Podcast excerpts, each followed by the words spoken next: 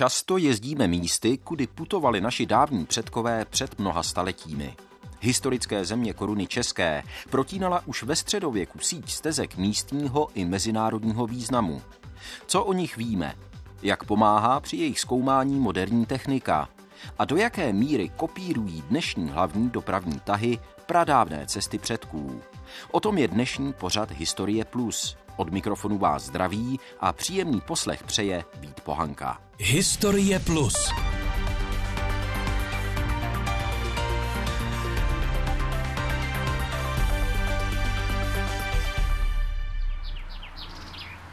Stojím teď na malém kopečku, jenom kousek od Žďáru nad Sázavou. Je tady vesnička Stržanov, vlastně už je to městská část, a její kořeny sahají do hlubokého středověku. Je odsud krásný výhled do celého kraje i do údolí, kde je dnes Pilská přehradní nádrž. Původ toho názvu Stržanov není tak úplně jistý, ale skoro určitě se neodvodil od slova strž, jak by se nabízelo. Žádná tady není. Starobylá osada mohla třeba patřit nějakému Stražanovi, a nebo tady mohla být také stráž a od toho se odvinout Strážanov, později Stržanov. Jak o tom mimochodem informuje tabule, kterou tady nechalo postavit město. Protože právě v těchto místech na historickém pomezí Čech a Moravy kdysi vedla Libická stezka, spojující Čáslavský a Brněnský hrad. Na ní později navázala dnešní rušná státní silnice první třídy, kterou možná slyšíte v pozadí. V dějinách kláštera a města Žďáru na Moravě o tom už v roce 1903 psal lékař a místní nadšený amatérský historik Bedřích Drož.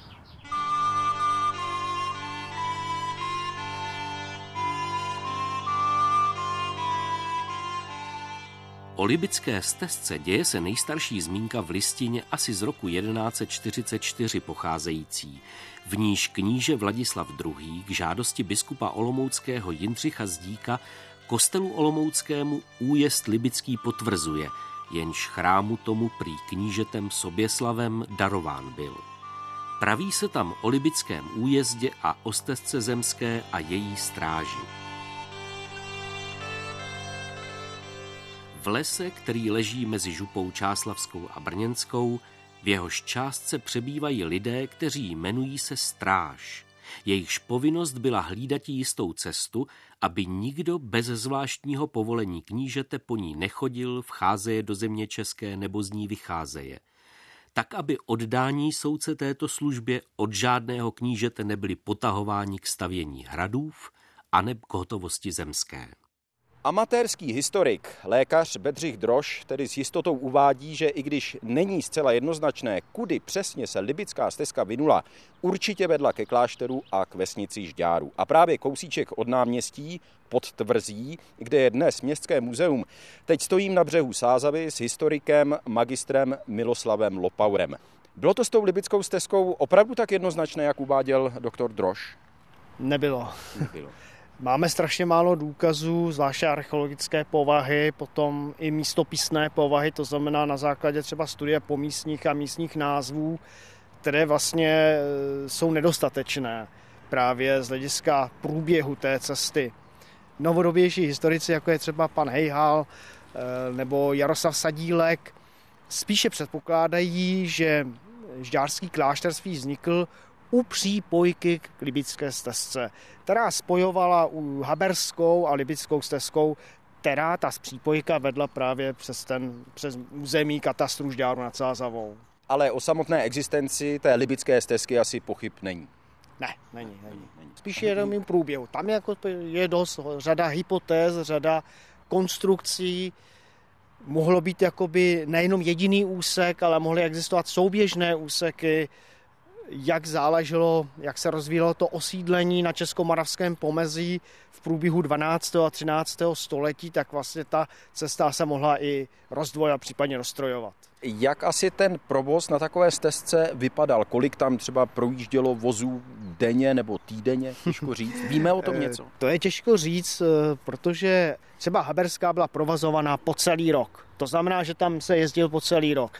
Tahle byla provozu pouze v letních měsících, kdy ta cesta byla schůdná a asi to nebyl zas tak příliš velký provoz. Každopádně, jak se blížil rok 1200, tak asi ten provoz i na téhle cestě narůstal. Ty komunikace byly také důležité, protože knížecí družina zde mohla organizovat hony a lovy.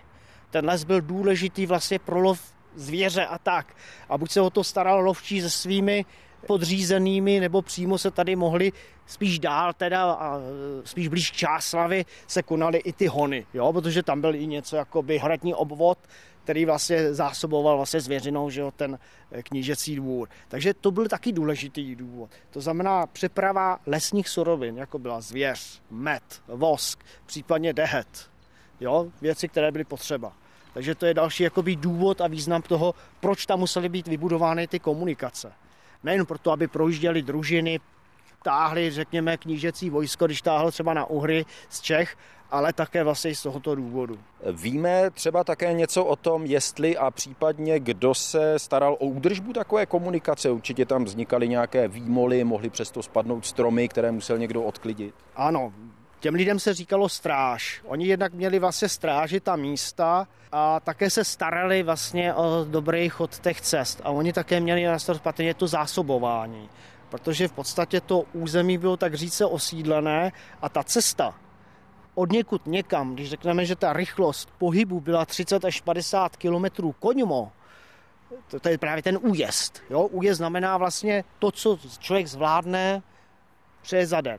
Tak tam musely být nějaké zásoby, protože tady nebyly zemědělské vesnice, které by zajistily vlastně těm projíždějícím to. Takže tady muselo být hlavně postaráno i o tu zásobu jistého jídla a pití pro ty projíždějící třeba karavany.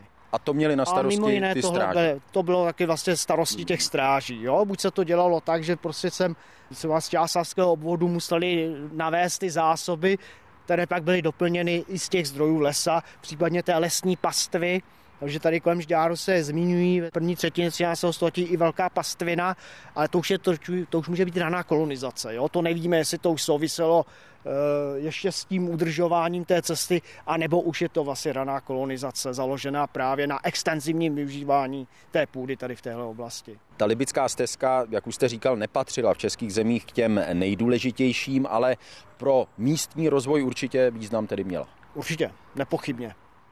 Navíc jako rozvojem železářství nebo toho rozvoje stříbra samozřejmě ten význam té komunikace dočasně stoupl, než byl právě zastíněn tím významem toho Brodu a Jihlavy, jo, které byly významnější, protože tam byly velké hlavní zdroje stříbra. Ale tady to bylo spíše železářské centrum od toho právě 13. a 14. století a zmínka o tom, že se to dováželo až do Německa, anebo vlastně do velkých měst, kde se z toho vyráběly zbraně, svědčí o významu této lokality.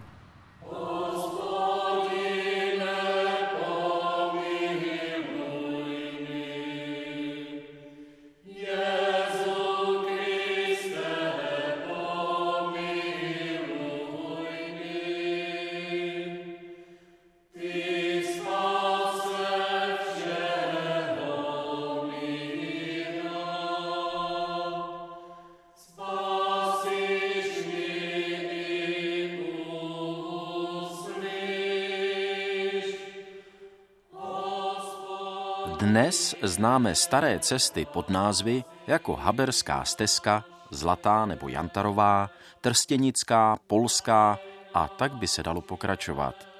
Jenže to je mírně řečeno zavádějící, protože takové názvy jim dali historikové až mnohem později, většinou v 19. století a často je k tomu vedla spíš představivost a náhoda a ne skutečné znalosti doložené hodnověrnými archeologickými důkazy. Kudy naši předci putovali, se snaží moderními metodami zmapovat projekt Moravské křižovatky. Je financovaný Ministerstvem kultury v programu Národní a kulturní identity. Podílí se na něm tým odborníků z Univerzity Palackého, Archeologického centra Olomouc a Centra dopravního výzkumu. V něm, konkrétně v oddělení geoinformatiky, pracuje Jan Martínek a popsal mi metody, které při práci používají. Buď to využijeme nějakých písemných informací o těch cestách, těchto informací ovšem není moc, takže spíš využíváme nějaké starší mapové zdroje, ať už to jsou prostě mapy zaujímající celou oblast Čech a Moravy, jako jsou třeba Millerova mapa, Claudiánova mapa, podobně, tak samozřejmě i nějaké podrobnější mapy, jako jsou právě třeba mapy prvního a druhého vojenské mapování, císařské povinné otisky, stavebního katastru a tak dále. Když se takhle předběžně určí, kde by se měly najít pozůstatky starých cest, přichází na řadu terénní práce a moderní technika. Se snažíme tyto trasy promítnout do reliéfní mapy a v této mapě sledováním vztahu k reliéfu a k říční síti vytyčujeme nějaké polygony, kde bychom potenciálně očekávali, že by se mohly nacházet relikty těch uvozových cest. Pak vyšleme vlastně terénní pracovníky do terénu, aby zmapovali tyto oblasti, jestli tam ty relikty jsou nebo nejsou. A jakmile potvrdí, že tam ty relikty se nachází, tak tam pošleme letadlo, které to naskenuje, vytvoří vlastně 3D model toho terénu a výsledkem potom je vlastně reliefní mapa, kde krásně vidíme kompletně ty svazky uvozových cest. Takže můžeme krásně vidět detailní průběh celých těch tras. S tím, že potom provádíme ještě kontrolu právě přímo v terénu s archeologií, jestli tam jsou právě nějaké archeologické nálezy, které nám mohou jednak potvrdit tedy to, že tam se chodilo v určité době a i vlastně můžeme z toho i zjistit, jak se ty koridory v průběhu času měnily. Dnes si představujeme takovou historickou stezku, obvykle jako nějakou důkladně projetou a místy možná aspoň primitivně spevněnou cestu. Jenže lidé ve středověku si vybírali optimální trasu podle různých okolností. Roli mohlo hrát, jestli putovali pěšky, koňmo nebo s povozem, roční doba a počasí. Spíš než o jedné určité stezce se proto mluví o svazcích stezek, které mohly vést pruhem širokým až 0,5 kilometru. To je tak nejčastější maximální šířka toho jednoho svazku. Pak samozřejmě jsou úseky, kde i ty svazky se dělí třeba do 2, 3 ještě dalších svazků. Jo? Není to prostě, že by ta cesta vedla v nějakém úzkém koridoru, pak, že by se to rozbíhalo do toho svazku, třeba některé úseky mají třeba i 150 souběžných kolejí, takže to jsou opravdu rozsáhlé svazky, ale i tyto mají šířku, jak jste říkal, přibližně těch 500 metrů, 0,5 kilometru. Je to prostě taková složitá síť cestíček. Někdy se to těžko i vytyčuje vlastně. Potom, když chceme schematicky vytyčit tu trasu, tak nedá se to vlastně takhle jednou linií vytyčit ten průběh. Jo. Někdy prostě se to opravdu větví do takového složitého systému cestíček, které se zase v určitém místě spojují. Při zkoumání terénu letadlem a laserovým skenerem je přitom vidět, jak dnešní hlavní silniční tahy zhruba a na mnoha místech přesně kopírují prastaré cesty. Určitě ano. Je řada úseků, kde můžeme vidět ty dílčí vývojové fáze. Takovým nejlepším příkladem asi je úsek od Mohelnice směrem na západ, směrem na Moravskou Třebovou. Ta trasa nebo ten úsek se nazývá takzvaný Mohelníčák a je to takový docela jako nebezpečný úsek, kde jsou časté dopravní nehody, zejména u kamionů, prostě jak sjíždí ten prudký kopec, tak to neubrzdí a je to opravdu nebezpečný úsek, ale když se podíváme na ten laser scanning, na ten výsledek, ten reliefní model, tak můžeme tam vidět jak tu současnou silnici R35, to je vlastně ta nejpřímější linie, přes ní vidíme, jak probíhají serpentiny, dnes už zaniklé, té císařské silnice a pod touto strukturou ještě můžeme vidět, jak prosvítají vlastně ty svazky těch uvozových cest, které jednoznačně souvisí tady s tímto tahem, tím dopravním koridorem. Další příklad je okolí Bosonoh, to je vlastně lokalita západně od Brna, kde můžeme vidět jak svazky uvozových cest, císařskou silnici, tak vlastně i současnou dálnici. Je tam vidět kombinace všech těchto tří vývojových etap.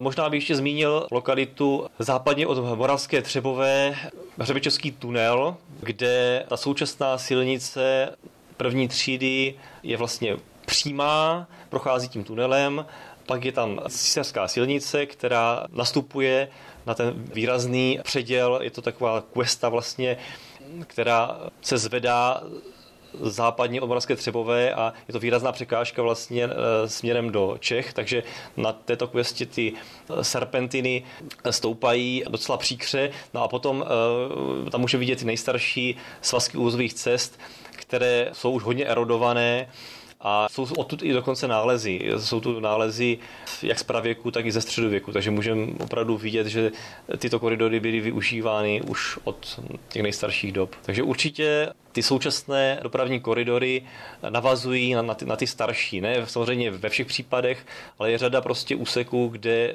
lze vidět tu přímou návaznost. To je samozřejmě zajímavé. Ale dozvíme se z takového zkoumání starých stezek také něco nového o životě našich předků. Díky tomuto výzkumu můžeme odhalit nové archeologické lokality, ať už právě ty samotné cesty, které už jsou svým způsobem archeologickou lokalitou, protože na mnoha místech nacházíme opravdu cenné artefakty. A pak jsme jistým způsobem i schopni zdůvodnit vznik měst a významných vůbec sídel. Jako proč vlastně ty města byla založena tam, kde jsou. Většinou to právě je při těch důležitých brodech nebo na křižovatkách těch cest.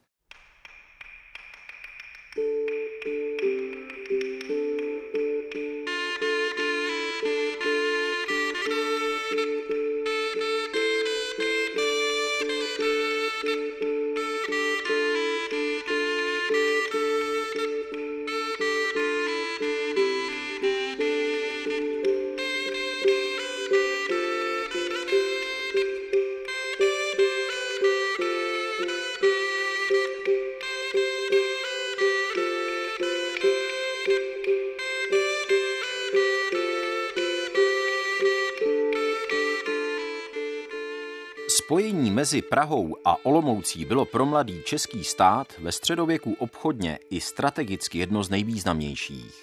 Vydal jsem se proto za archeologem, doktorem Davidem Víchem, do regionálního muzea ve Vysokém Mítě. Tady tímto regionem probíhala komunikace, která vlastně spojovala Olomouc a Prahu a šla potom samozřejmě i dál na východ. Byla Hermenegildem Jelečkem krátce po polovině 19. století označena jako Trstěnická stezka. Není to označení úplně šťastné, ale je to označení poměrně zažité. My samozřejmě úplně nejsme schopni říct, kde ta cesta vedla. Ten koridor, kam byla kladena, bylo od Ústí nad Orlicí v podstatě až po Poličku. A my dneska na základě kombinací té moderní techniky jsme schopni ten průběh poměrně výrazně konkretizovat na základě archeologických nálezů. A kam jste ho konkretizovali, tedy, jestli se to dá aspoň zúžit ten koridor? Tak, já tady budu mluvit o jedné lokalitě. Je to lokalita v katastrálním území Křenov. Vlastně to je vesnice, nebo městys možná dokonce, na okresu Svitavy. A je to takové specifické místo, kde ty stezky musely překonat údolí, které nebylo úplně ideální pro přechod. Napříč tím údolím vlastně vedl takový hřbet, na něm právě dneska leží ta osada Křenov a tenhle ten hřbet představoval úplně ideální místo, kudy se vlastně ten jinak poměrně těžko přístupný terén dal překonat a oni vlastně do toho údolí sestupovali poměrně strmým sešupem od takzvaného Mařinského hradiště a na protější straně museli podobný strmý zlom, výškové převýšení zhruba 100 metrů, překonat směrem dál na Lidomyšl. A právě z toho druhého místa máme poměrně zajímavou kolekci archeologických nálezů, která pochází z okolí poměrně výrazných zaniklých komunikací. Tu máte tady. Ten nejzajímavější vzorek mám tady před sebou, takže z toho si můžeme něco ukázat. Co je pro tu lokalitu typické, samozřejmě je tam poměrně značné množství železných předmětů, a to předmětů především středověkého a hlavně vrcholně středověkého stáří. Ty předměty lze rozdělit do takových 3 kategorií. Jsou to jednak předměty, které souvisí s využíváním koně a koňské síly.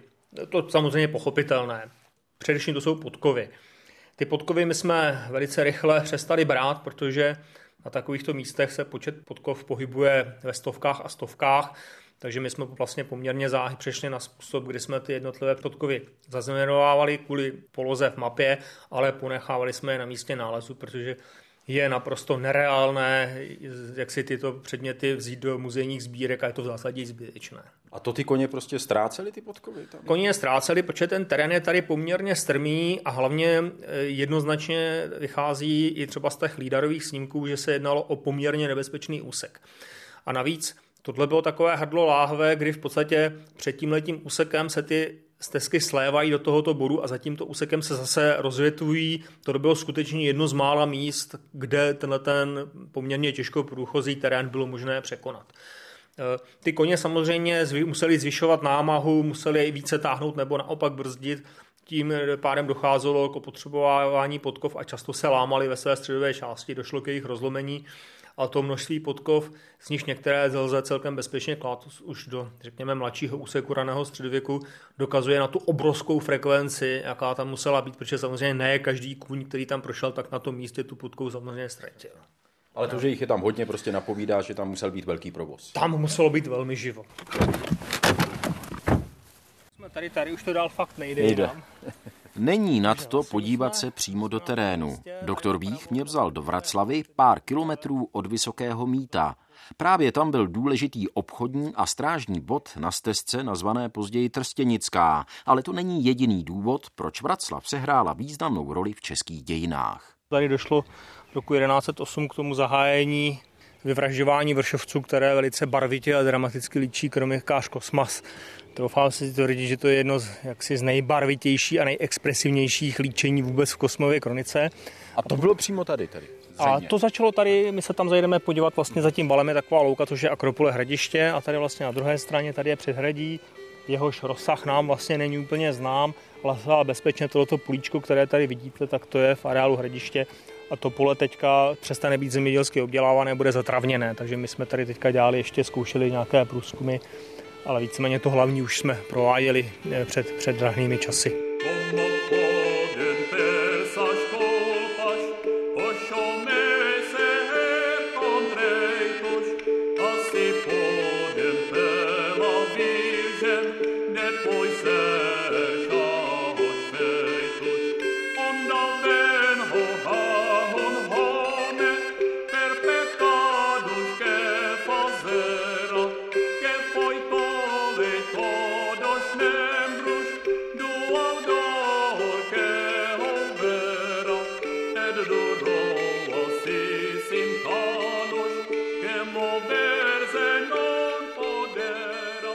Od pole, které bývalo podle všeho velmi rušným obchodním místem, přecházíme mezi stromy pár desítek metrů dál.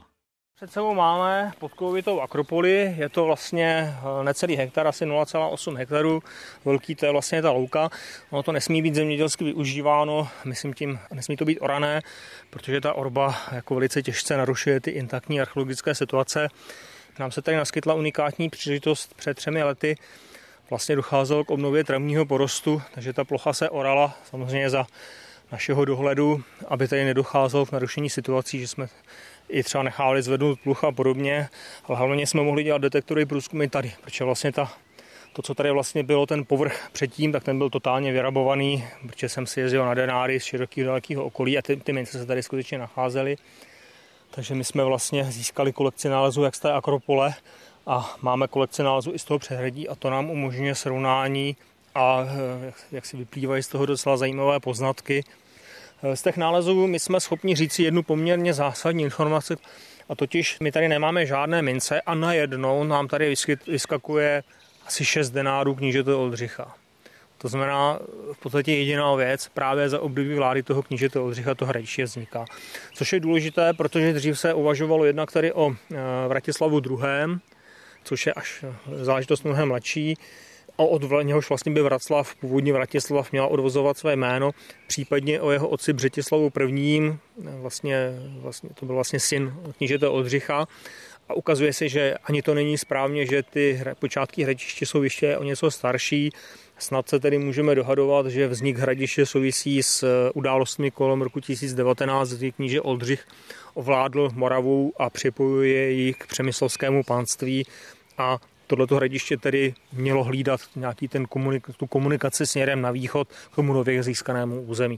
A co se v těchto místech našlo? Co jasně prokazuje, že tady proudili lidé z dalekých krajů a že tady nebylo jenom nějaké lokální tržiště, kde obchodovali lidé z blízkého okolí. Máme tady poměrně zajímavou kolekci závaží. Do doby ještě před nemnoha desetiletími ta závaží raně středověká byla nesmírně vzácná. V současné době jenom z areálu Vraclavského hradiště máme skoro 30. A o čem to vypovídá? Ty závočí se nepoužívaly při vážení pšenice nebo vepřovýho.